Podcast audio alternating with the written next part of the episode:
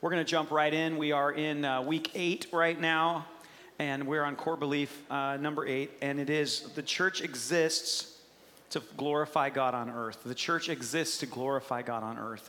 And um, so let's just start with the scriptures. Uh, Matthew ch- uh, chapter 5, verses 14 through 16. If you don't have one of those books, they're right in the back here. Please grab one. You can follow along, take notes, take it home. We've got uh, scripture meditations each day. Um, some of the groups are using this as a part of their outline. I know our, our home group is doing that. And also, we've got home groups this week, right? Is that correct? Or is it this week or next week? It's this week. Yeah, it's this week. So at any rate, I want to just, uh, I just want to, if you're leading a group, whether it's this week or next week, if you're leading a home group right now, could you just stand up? I want to pray for you. Anybody leading a home group, stand up. We are so grateful for you. Yes, and for those of you that aren't part of a home group, you could take note, and then if they look like a cool person you'd want to hang out with, go find them after this uh, this time. But uh, just reach your hands out to those that are standing. We want to bless them. Father, we thank you so much, Lord, for these that are choosing to be servants, God. They're choosing to facilitate these times, and we want to ask that their cup would overflow. We bless their homes, we bless their health, we bless their ability to facilitate these groups, and we thank you for them. And we ask, God, that each thing that they're doing, it would come from the overflow of your Holy Spirit, that your joy and your presence would be in every one of these groups. And we thank you for that in Jesus' name. And the church said, Amen. Thank you, guys. All right. So let's dive in here. So if you don't have that uh, journal, go ahead. Also, there's daily meditations on the scriptures. So it's just a fun way to stay connected with what we're doing and, and, uh, and be able to really dig into this. So the church exists to glorify God on earth. Uh, Matthew 5, 14 through 16 says this. This is Jesus speaking to us. Um, he speaks these words You are the light of the world. A town built on a hill cannot be hidden, and neither do people light a lamp and put it under a bowl. Instead, they put it on its stand, and it gives light to everyone in the house. In the same way, let your light shine before others that they may see your good deeds and glorify your Father in heaven. That they may see your good deeds and glorify your Father in heaven. We're the church, we're the ecclesia. Jesus is speaking to us. Ecclesia means called out ones. We're the church, ecclesia. We are glorifying God on the earth through our words and through our works. That, that, that, that the world would see our works and our words and they would actually glorify God. They'd be like, that's that's otherworldly. That's better than what I'm used to. That's amazing. What is that? And we're able to say, this is the kingdom of Jesus Christ. This is what his people are like because this is what he's like. Amen? So we glorify him through our works and our words. Part of the way that we do that in our works and our words really as we do that, we do that because we live in contrast to the world. Not because we're specifically against the world, but just that we're in contrast with the world because we're of a different kingdom. We live in the world, but we're not of the world. The spirit of the world is under the influence of the enemy who uses selfishness and, and, and seeks to lead, kill, steal, and destroy everyone. He hates everyone equally. He hates all of God's people because he hates God.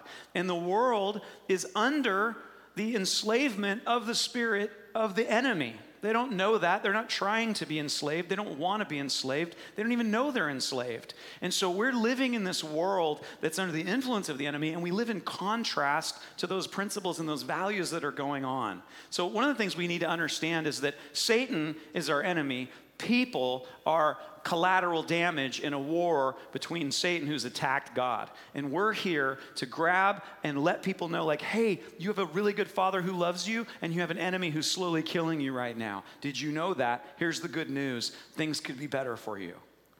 He's not mad, he loves you. He sent Jesus. Let me tell you about this kingdom. But the reason why people would ever even ask that question what is the reason for the hope that you have? Is because they see our works and our words as we worship God and they that glorify the kingdom and they go, man, the way that you live, the way that you do things in this world is is is very interesting to me. It's very valuable. It's very it's winsome.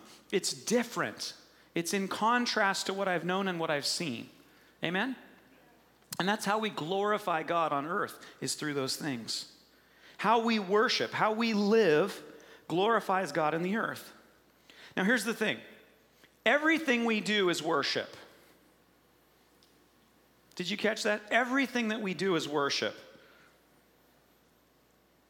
We worship through our words, we worship through our works. Everything we set our hand to is worship. So the question is who am I worshiping? Everything we do is worship, but sometimes if we look at it, we go, but wait, who am I worshiping right now? In how I'm doing this with my works and my words, who am I worshiping right now? Now, when we were in the world, before we were born again, we worshiped a whole lot of things. And in, and in fact, there's really kind of three major things that I want to point out today. Jason preached recently, and he, he used that scripture the lust of the eyes, the lust of the flesh, and the pride of life. Do you know what that is? Well, I'm going to break it down to something that maybe we might grab a hold of a little, a little more quickly than the lust of the flesh, the lust of the eyes, and the pride of life, but it's this wealth, power, and sex. Wealth, power, and sex. And before we were born again, we worshiped wealth, power, or sex, or a combination of those three, and we attached our identity to it. We try to bring our identity from wealth, power, or sex. And when we're born again, we're born again into a kingdom as a son or a daughter. We're a new creation, and now suddenly we worship in a different way. And when we're born again, what happens is that we now submit to God and worship Him through how we direct ourselves, and we practice stewarding each of these areas of wealth, power, and sex. So our works and our words are, are how we respond when we're dealing with wealth, power, and sex, and we respond in a different way that brings glory to God in each thing because we understand that everything that we do is worship. So we want our works and our words to be different, not just to be different, but to glorify God because we actually worship Him. Are you guys with me? All right, so let me break it down a little bit. So let's start with words, okay? The way that we do this is we actually take we take account of our words. How many of you guys know the Bible says that the power of life and death is in the tongue, right? And those who understand it will eat its fruit. How did God create all things? He did it with words. Turn to your friend and just say, Words are powerful. Yeah, they absolutely are. So we, we glorify God. We seek to glorify God through our words and our works. So with words, they're powerful. I think we all agree. They're powerful. How we speak either glorifies God or it doesn't. Let it sink in, right? How, how you're speaking, it does one of two things. It either glorifies God or it doesn't. Is that fair? All right.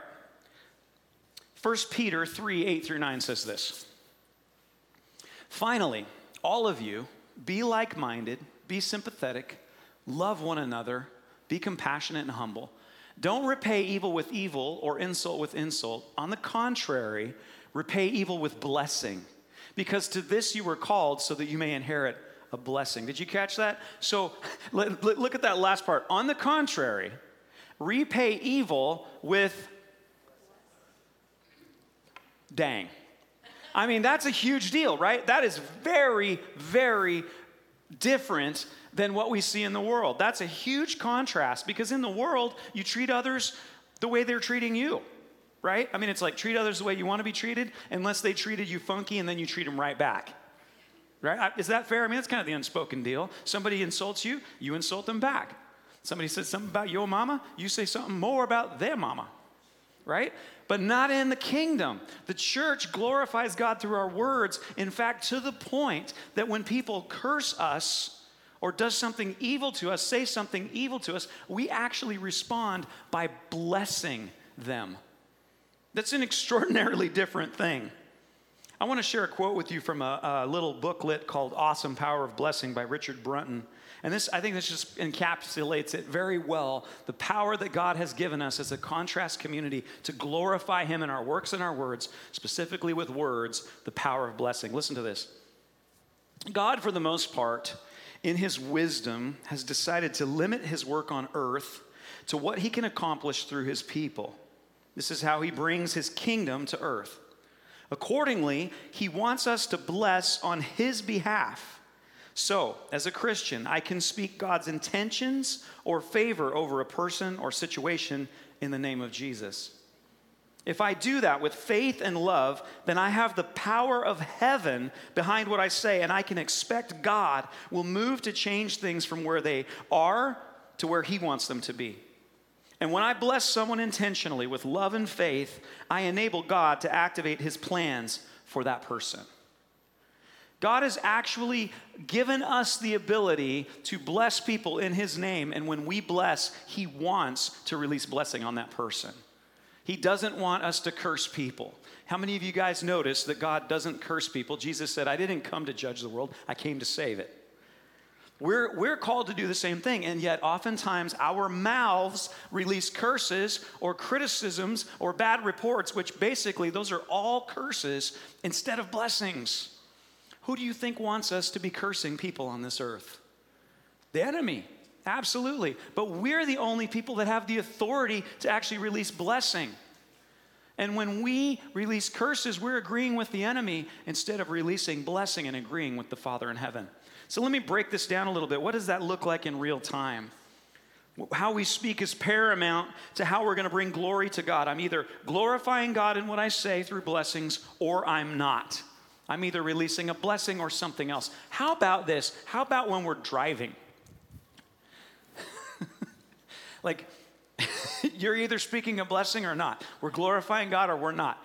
Like, how are you doing on the road these days? It's such a practical thing, but there's something about us being encapsulated in our little four wheeled iron temple of autonomy, and we get on the road and somebody messes with our program. The other day, um, we were on our way to an appointment into Eugene, and this dude comes flying up, like probably, I don't know, he's probably doing 80 plus on Beltline, you know, headed east. And we're on our way to go to Valley River Center, and he just comes up on me. Now, I, as a righteous saint, had my cruise control at 62 because it's the spirit of the law, not the letter of the law. The letter kills, the spirit of the law. Nobody's gonna give you a ticket at 62 and a 55, so, like a good saint, I'm there at 62, and, and I'm about here, and there's a car right here. I'm in the fast lane, there's a car right here. And there's just traffic everywhere. Like, the car that's in front of me is like, you know, from me to, to, to Tommy. Like, we're, you know, just to the back of the room here. There's like one little space. And this dude is like, I need to be in that space. Now, it's solid traffic from Tommy on. Like, it's just solid traffic.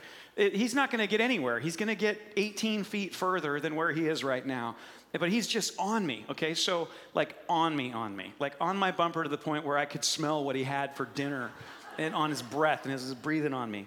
And so I was like, well, this guy is in a serious hurry, and there's a car to my right, and he's just right there. And Karen was like, let him go. And I'm like, babe, I can't, there's nowhere to get merge in yet. And, I'm, and she's like, well, then speed up a little bit. And I'm like, no, nah, I think we're good, you know? And, uh, and so, but I'm getting, getting kind of irritated. And the guy, you can see like the veins in his neck and what have you. And I'm just enjoying the moment, to be honest. And so I was like, la la la. And um, but but I but, it, but how many of you guys know I'm not at a blessing yet? And and and so here's what we ended up doing was the traffic opened up a little bit, and I went ahead and accelerated. And so I, I pulled over, and then he like flies by me, and he's like, Duh! and then like screeches in in front of me, and then he, because he was merging at the same place as me. So it's just the whole thing is funny. And so we both go on Valley River Center. But as he was driving, under the behest of my wife and my daughter, they behested me. And we just prayed for him. We're just like, God, we just pray your blessing over this guy. Like, we don't know what's going on in his life, but clearly he's feeling a lot of pressure. So we just pray you'd bless him. We pray that you'd bless his family, because his whole family was in the car with him. I'm sure they were enjoying that. Bless his family bless his kids, and help him, God, that he would have rhythms where he doesn't feel the pressure that he's under right now. And let your kingdom come in his life. So I didn't start very well, okay? I didn't start well. I don't get points for that. But I ended well, and I would like points for that. You can applaud. Uh, yeah, thank you. That was for me. It was the most self serving thing I've done in like, I didn't make first service applaud, so it's the most self serving thing today. But no, it's we we got there. And I think that's a good example for us because here's the thing. When we're driving, do you bless or do you curse? Here's something that's interesting. I've noticed that when we decide to start talking smack about that person, idiot drivers these days, rah, rah, rah, rah, rah, and we might even be right.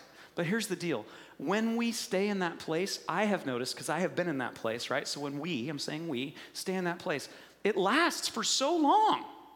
It sticks with you. You're grumpy about it. Like three hours later, it's still coming up and like, oh my gosh, rah, rah, rah. But whereas if you bless that person, the next time you think about it is like when you need a good sermon illustration. It honestly just sort of leaves your mind until an opportune time to brag on yourself. This is drifting. This point's drifting a little. No, but the point is that when you bless, you are blessed, which is what that scripture says, that he wants us to bless that we may inherit a blessing. Can you receive that? We're called to bless. No matter what happens, you bless. I could go on and on, but I've got to talk to you about some other ways we live in contrast. Anytime that something evil happens to you, you and I glorify God by speaking a blessing over that person, no matter what. Amen? This is what we do. This is how you pray for your leaders. Many of you know that you're called to pray for your leaders. I want to invite you into a new way of praying for your leaders. Pray the blessings of God over that person. Bless them the same way you would bless your own child. Bless them the same way that you would bless your wife. Because everything that you want for your child or your wife or your mother or your brother or someone you love is exactly what God wants for that person. God, we, we bless Joe Biden, our president. God, we bless him that you would give him the mind of Christ. We bless him that every promise and every desire that's in your heart over his life, that he would walk in it. We bless him that he would walk in righteousness and justice and kindness and self control. We bless him that he would be transformed by the renewing of his mind and that he would live as the leader that you dream over him to be. In Jesus' name. Amen? So you can agree to a prayer like that whether you agree with Joe Biden or not. Because the blessing of God brings increase, it brings change. But when we curse, we hand people over to the enemy for them to stay under the influence of the enemy. I'm not drawing a, a straight line here. But with anyone, if we leave anyone away from the blessing of God, what we're doing is by default, we're handing them over to the plans of the enemy. Do you guys want our leaders to be handed over for the plans of the enemy? Ever, we bless. We always bless. Amen? You guys got quiet. All right, let's go to the next one. Let's go to the next one.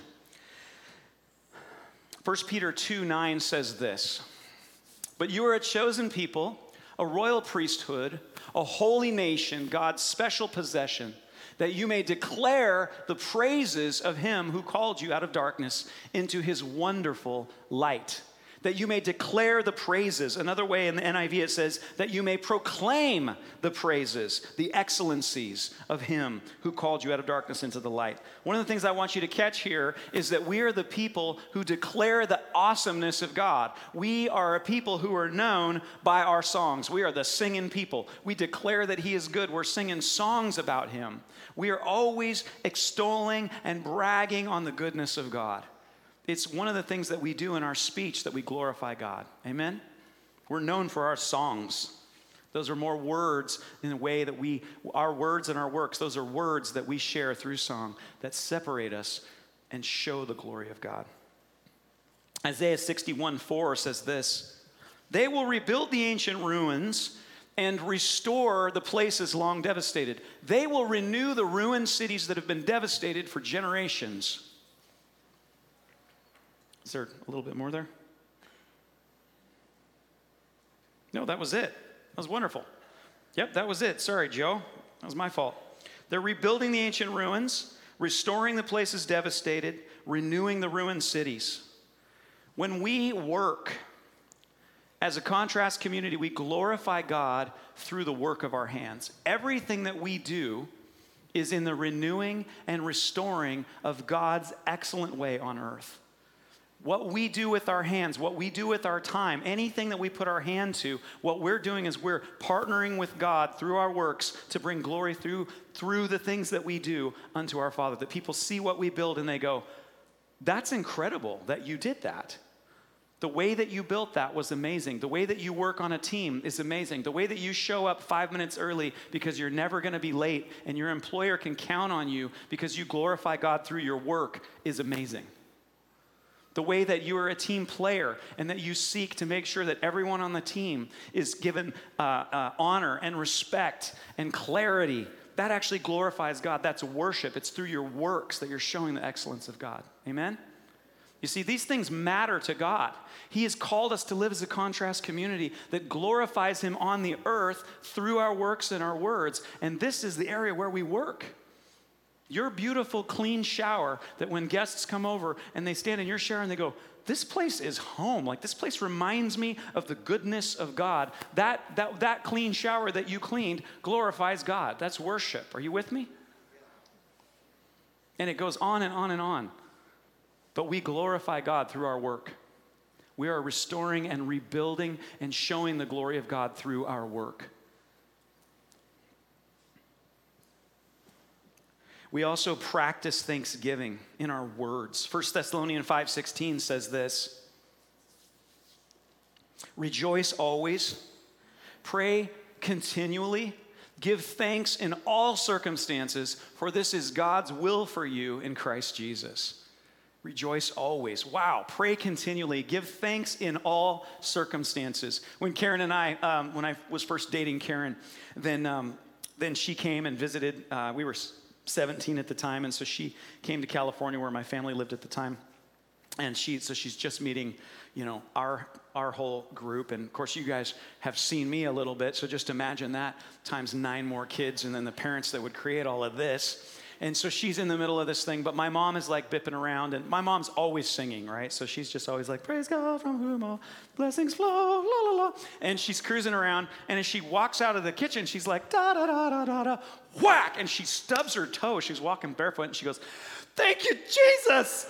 And, uh, and my wife is like, what? And she's like, honey, what in the world? She goes, your mom just stubbed her toe like real bad. And instead of like saying ouch or like a swear word, you know, like a normal human, she's like, thank you, Jesus. And she's like, what was even happening? She was kind of asking me, like, is your mom nuts? And I said, well, the truth is that at that point, like, is it better to curse or is it, is it better to bless? Because, you know, now maybe she's thanking him that he's going to heal the pain. But what's the point here? The point is that in that circumstance, even in every circumstance, God is still good. Your toe's gonna heal. No matter what happens to you, it's still a good idea to praise Jesus. In fact, this literally says, rejoice always and give thanks in all circumstances. She straight up did the scripture stubbing her toe. I have yet to stub my toe and go with the thank you, Jesus. Um, but I have hurt myself really bad and thanked Jesus a couple of times. And you should try it sometime. It does help. It does help. I'm not saying I'm as good as mama at this point. I'm still working on that, or you can all pray for me for the hurt yourself and thank you, Jesus. But I think that's an extreme and very cool example of what we are called to do in the midst of all things. Is it's like your stock just dropped, and you go, "Well, thank you, Jesus. Thank you, Jesus. I praise you that right now you're with me and my life is not in the substance of, of my possessions. You just lost your job. Thank you, Jesus. I don't know what you're going to do for me, but I know you're going to take care of me because you always have and you've never failed me. Whatever the circumstances is, we are a people who thank God in every circumstance with our words. And that is a way that we live in this world that glorifies Jesus. And people look at your life and they're like, I don't understand what's happening with you. My Aunt Patty, um, uh, died of cancer, and it was a terrible situation. It went from I'm having an issue in my ear to oh, it looks like it's a tumor to okay, it's throughout your brain to we think we can treat it to get your affairs in order. And as she went through this grueling, you know, year plus time, and then we, we ended up losing her to cancer, but as she met with her doctors and her team, her and Uncle Ken, the way that we walked through that and throughout the whole thing, Aunt Patty was always saying, You know what? I just thank Jesus. I've had a good life. I just thank Jesus because he's with me right now. It's all right because the truth is, I know I'm going to be happier there than I am here. And she was busy. So they would bring like necklaces and stuff for the, for the uh, nurses, and they were just spending time giving glory to God in the midst of the worst circumstances. And at the end of this, when, when, when she passed, the doctor, having heard that she had passed, called my Uncle Ken and wept on the phone because their life was so impacted by this patient. That doesn't happen very often. Doctors have to go through a lot with what they do, as do all of our healthcare workers. But it's rare that you get a personal phone call from your doctor who says, I just want to tell you what an impact you guys have had on me. And he's actually called a couple more times just to check in to just say, this is, this is how you affect me. This is living in contrast where we glorify God through the way that we give thanks, the way that we use our words in the midst of all circumstances. We are a people of gratitude. Amen? Now, I want to I wanna drill down a little bit here, specifically with wealth, power, and sexuality. And we're going to cover a lot of ground here. So, Lord, help me to stay on point here. The first thing I want to talk to you about is wealth. Okay, we live as a contrast community to glorify God through our works and our words in how we deal with wealth. We're a new creation. And so uh, let's look at Matthew uh, chapter 6, verses uh, 19 through 24. Don't store up for yourselves treasures on earth where moths and vermin destroy, where thieves break in and steal, but store up for yourselves treasures in heaven where moths and vermin do not destroy, and where thieves do not break in and steal. For where your treasure is, there your heart will be also. The eye is the lamp of the body. If your eyes are healthy, your whole body will be full of light. If your eyes are unhealthy, your whole body will be full of darkness. If then the light within you is darkness, how great is that darkness? No one can serve two masters. Either you'll hate the one and love the other, or you'll be devoted to the one and despise the other. You cannot serve both God and money. Leave that one up for just a moment, if you would, Joe. So at the, look, at, look at how he brings it together. And this is Jesus speaking, by the way. He says, Listen, don't put all of your faith in wealth on earth. Wealth is useful, but don't serve it. Don't make it the permanent thing. Rather, use wealth to store up true treasure in heaven. Everything that you're doing here is an investment for forever. He gives perspective. And then he says, You can't serve two masters. You will either serve me, Jesus Christ, the Lord, and my Father, God of all, or you'll serve money. You can't serve both. You have to make a choice. So, money is either your servant or your God. Pick one. This is a huge thing that's very different from how the world sees wealth. When we submit to the Lord God Almighty, then we see wealth as simply a tool. We also understand that there's a spirit of wealth right? Lust of the eyes, lust of the flesh, the pride of life. There's a spirit of wealth that can try to tempt us. And so we worship the Lord by making our wealth submit to the King of Kings and his purposes. When it, like Jesus is giving us that program, he says, You actually direct your wealth in a certain way so that you store up what's actually permanent that you cannot lose. Are you guys with me? We glorify God through the way that we manage our wealth. We, we glorify God by understanding that we can't love both. It has to be under our feet. We do that by number one, recognizing it all belongs to the Lord. Number two, by stewarding it the way that He calls for us to steward it. We bring our first fruits, the tithe, the principle of the tithe, and we dedicate that to the Lord as followers of God. That is very counterculture to say, I'm going to take this wealth that I've traded my money, I'm sorry, my time and my efforts towards, my excellency towards, my skill set towards, and I'm going to purpose the first 10% of it to the works of the kingdom because I honor God. And that sends your own heart a message that wealth does not own you, but that you own that wealth and you are stewarding it for the Lord God Almighty. It tells your heart and it tells that wealth what you're doing. It makes it your servant. We see that principle happen. We live a life of generosity now, that 10% is just a baseline. It's a principle of saying this first amount is what I do. Now, it all belongs to the Lord, and we steward it.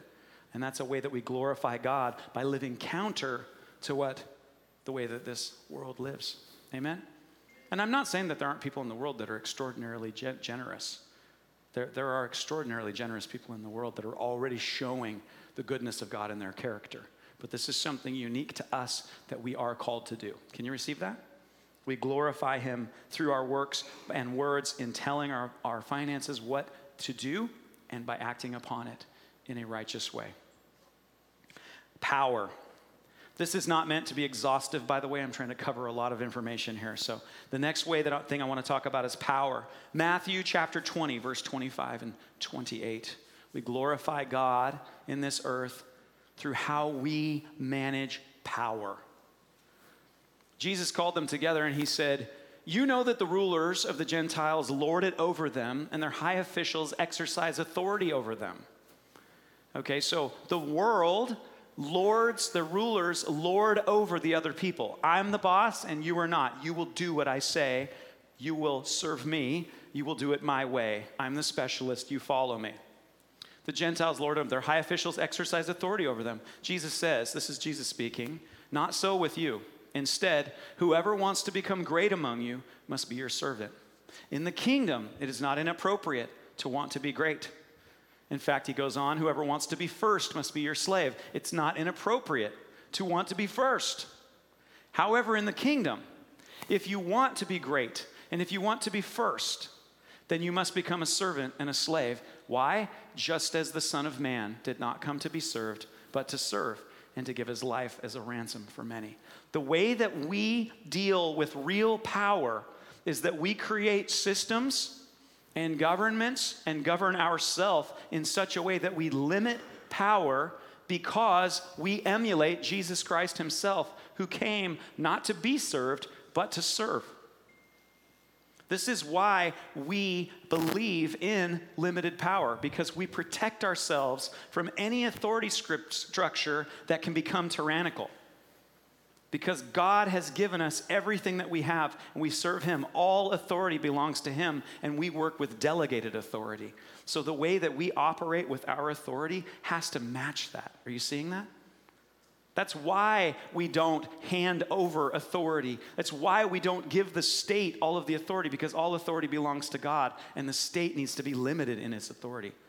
That's in contrast to what the world believes. The world believes that the state is the authority. And therefore, if you become an enemy of a state through what the state has legislated, you lose your rights and your access and your ability to access things because the state has held the authority without the checks and balances of power all authority belongs to God, and our safety can only come from Him. And we, as people of God, must seek that we limit those authorities so that we are all servants. Do you see that? And that our leaders have to be servant leaders. There's a way that we manage our power. Do you see this? And that's on an individual basis, as well as on an organizational basis and a governmental basis. These are the things that we seek to make sure are in place so that we don't see tyrants come and do what tyrants do. That's a call on our life that comes from the Lord. lastly, sexuality. Matthew 22, 29 through 30. So again, we glorify God through how we bring authority by becoming servants. We glorify God in our sexuality through following what it is that he had in mind for sexuality. Now, as I begin to go into this, I want to say this. If you're not born again, none of this pertains to you. God doesn't ask people that are not in his kingdom and that don't desire to be in his kingdom to do the things that are required in his kingdom. God is the God who has given us this freedom in this life to do whatever we want and we'll stand before Him and give an answer for what we chose and why we chose it. Whether we accepted Him and His free gift of eternal life, or whether we rejected Him and decided we wanted to do it our own way. That's in all of these things, whether it's in wealth, whether it's in power, or whether it's in sexuality. God has given us the freedom to reject Him and still have access to everything that He's given us in this life, hoping that in this life we would choose him and know him as he is. So that's the context of this. He's given us this time to discover him. You see, we talked about authority. That's another thing that God doesn't ever do. He doesn't coerce us and he doesn't threaten us. That's why our authority structures are to never be coercive and never be threatening. We glorify God by not doing those things, and He's not doing those things. However, He does say, Listen, I desire that none would perish, but all would have eternal life. And if you will believe in my Son, Jesus Christ, I will give you eternal life. And the Holy Spirit will teach you all things once we're born again. Now it says this unless we're born again, we can't even see the kingdom of heaven. So to ask somebody who doesn't see the kingdom of heaven to live by a law of love that's required in the kingdom of heaven is totally inappropriate. Do you guys see that? But as we are in the kingdom, and we, we find that we have this father who loves us and we, we understand like i made you for relationship i made you to be holy and to live forever and i want to tell you everything about that in the context of having done all things so that there would be no separation and you could be with me always. I love you intrinsically and i gave my son for you before you even knew about me or wanted me. Do you want me? And you go that sounds amazing. Tell me more I'll follow you, teach me, and then you're born again. Then he begins to talk to us about how things happen in his kingdom. But it's in the context of relationship and love. Are you guys seeing that? So, within that context, I want to talk about what is sexuality like in the kingdom in contrast to what is in the world. Well, we already see what's in the world, so I want to talk about what's in the kingdom. The first thing that Jesus says, this is Jesus speaking, and this is really important for sexuality. He begins with this Matthew 22, 29 through 30, Jesus replied, He's speaking to the Sadducees, You are in error because you don't know the scriptures or the power of God. At the resurrection, people will neither marry nor be given in marriage. They will be like the angels in heaven. Jesus is saying right out of the gate the context of sexuality is temporary and only for this earth. When we live forever, we will live in celibacy as brothers and sisters, like the angels. Sex is temporary. This is the foundation for sexuality is that it's temporary. This is a key point for us to understand. We glorify God by not glorifying sex as the key component of our identity, but understanding that it's a function within the epic season that we're in that will end and be replaced by something greater than sex, something more valuable than sex. Sex is temporary. This is great news for those of us who may be struggling with something in the kingdom that God forbids for us, and we are carrying that cross. And the good news is, His grace is sufficient for us, and He's able to carry us through this life, and we can live without sin. But that cross will come to an end at the resurrection because none of us will be having sex at that point. And those particular urges or pulls or whatever they are will no longer be the preeminent part of our life, and we will be free much in the same way of any other area of our life that's not yet fully realized. Amen? 1 Corinthians 6 says this Flee from sexual immorality. All other sins a person commits are outside the body, but whoever sins sexually sins against their own body. Do you not know that your bodies are temples of the Holy Spirit, who is in you, whom you've received from God? You're not your own, you were bought at a price. Therefore, honor God with your bodies. The key thing here is that we glorify God in our bodies because we recognize, first and foremost, they don't belong to us. The spirit of the world says, It's my body, it's my choice. The spirit of the world says, It's my body, and I can do whatever I want, name it whatever I want, call it whatever I want, identify whatever I want. And the truth is, while you're in the world, you absolutely can. You are completely free to do that. God actually gives you the freedom to do that. In contrast, if you come into the kingdom, the Lord says, actually, your, your body is much more valuable than you thought, and it belongs to me. In fact, you are so valuable to me, I gave my own son, Jesus Christ, who never sinned, who's never done anything wrong, and who loves you and gladly chose to give his life for you because that's how valuable you are. And you're bought by a, with a price. So, what I want you to know is that this body is precious to me, and I want you to value it as much as I do your body is not your own. So, in contrast to the world, we live with a sexual ethic that God says our bodies are extraordinarily valuable and we must not engage them in sexual sin. Mark 10, 5 through 9, Jesus replied, But at the beginning, oh, I'm sorry, it was because your hearts were hard that Moses wrote you this, this law. I was talking about being divorced. But Jesus replied, But at the beginning of creation, God made them male and female.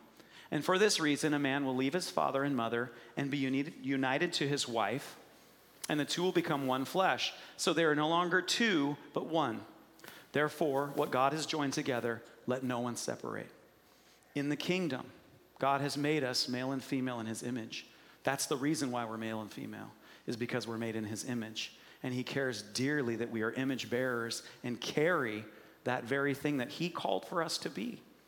And so we carry the image of God. Secondarily, God has said that sex is to be in the covenant of marriage between one man and one woman, which is in contrast to the spirit of the world.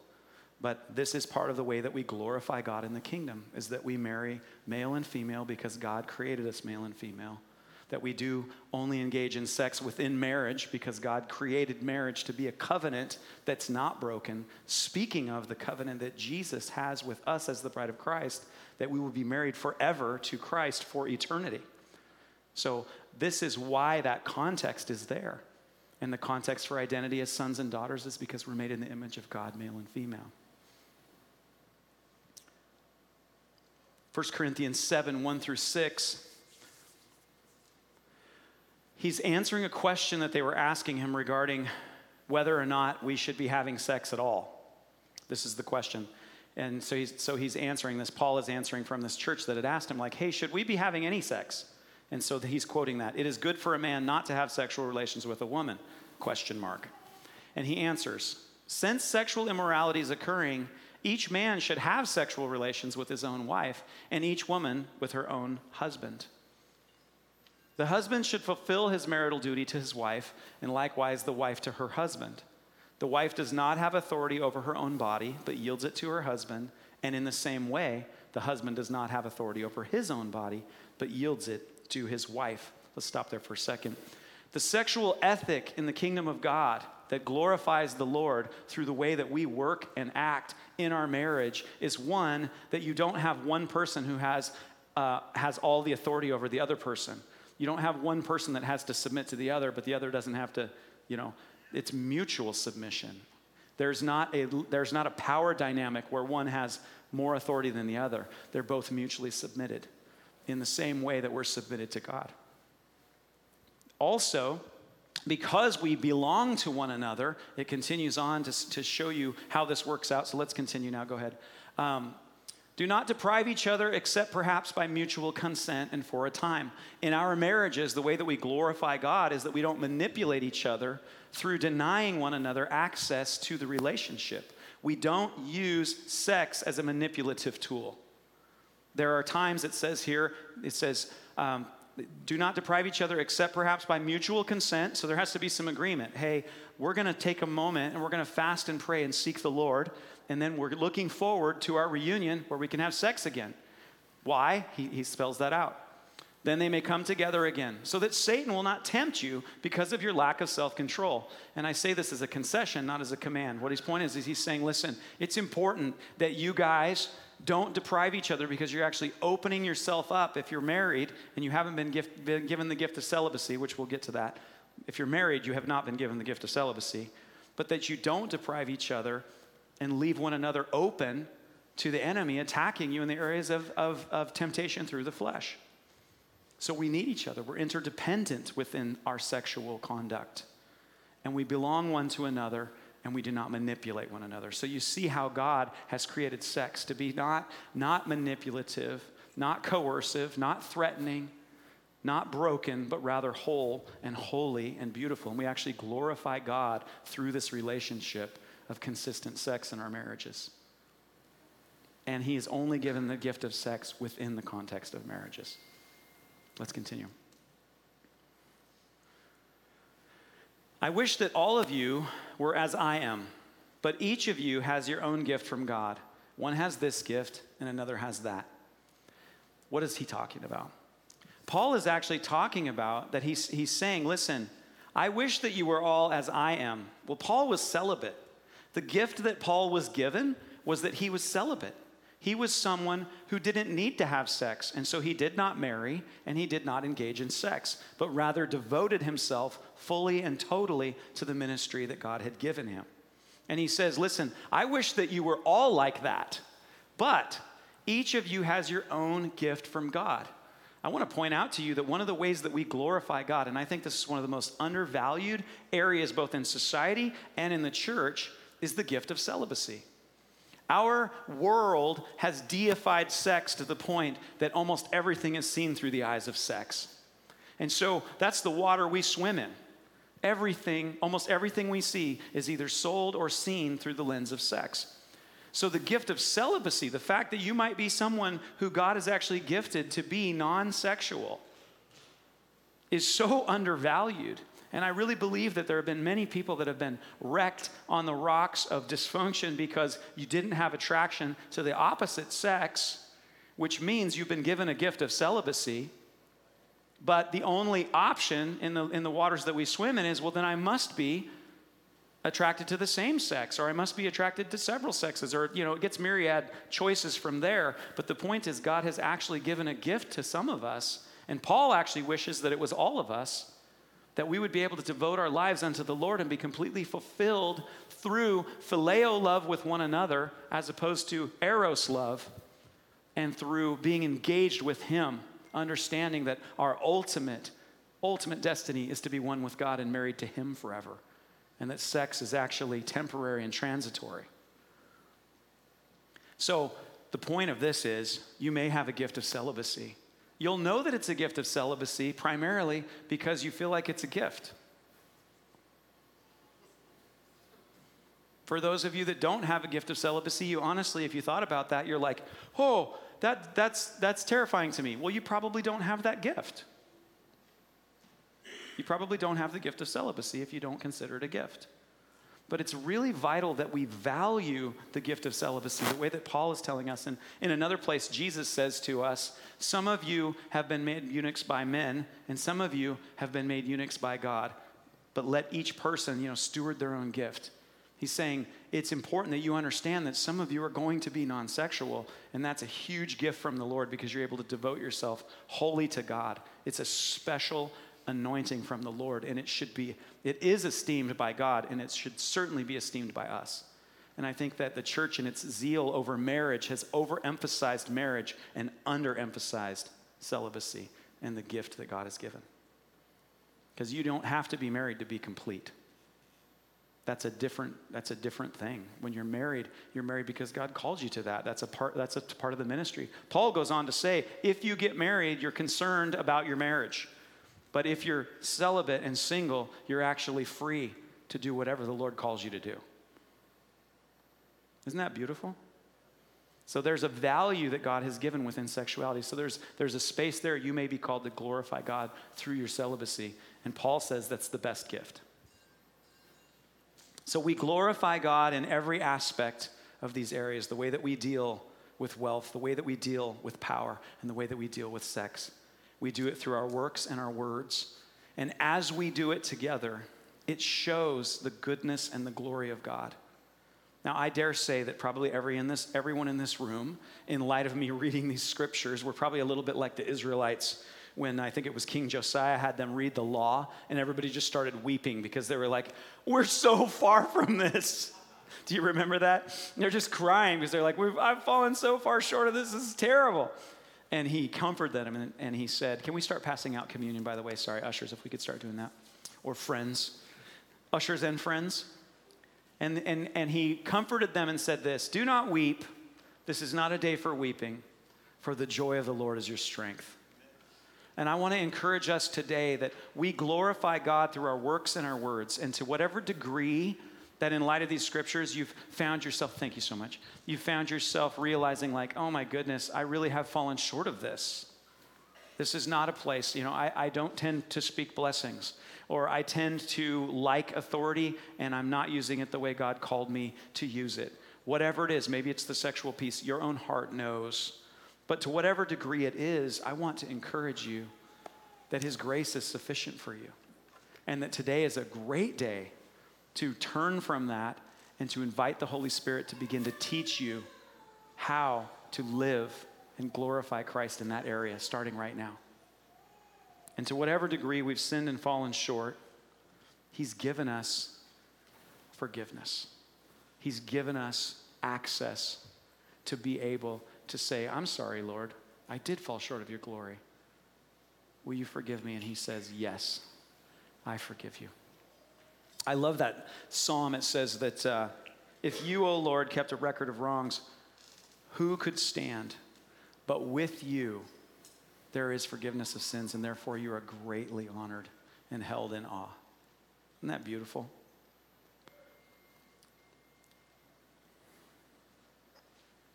We get to live in an incredibly supernatural way in regard to all of these things but it's only possible through the power of the Holy Spirit and through the blood of Jesus Christ.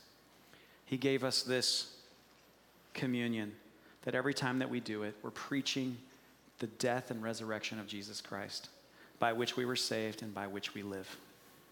He took the bread and he broke it and he said, This is my body and it's broken for you. Do this in remembrance of me. Jesus, we thank you. And he took the cup and he blessed it and he said, This cup is the forgiveness of sins and eternal life, the new covenant sealed in my blood. Lord, we repent of our sins and we receive forgiveness and with it eternal life. Let's take the cup. I've covered a lot today. I pray that the Lord would work in each of our hearts. I pray that you would go and study the scriptures for yourself. And I pray that Christ would be formed in each of us, that we would glorify him in each of these areas. I love you guys. God bless.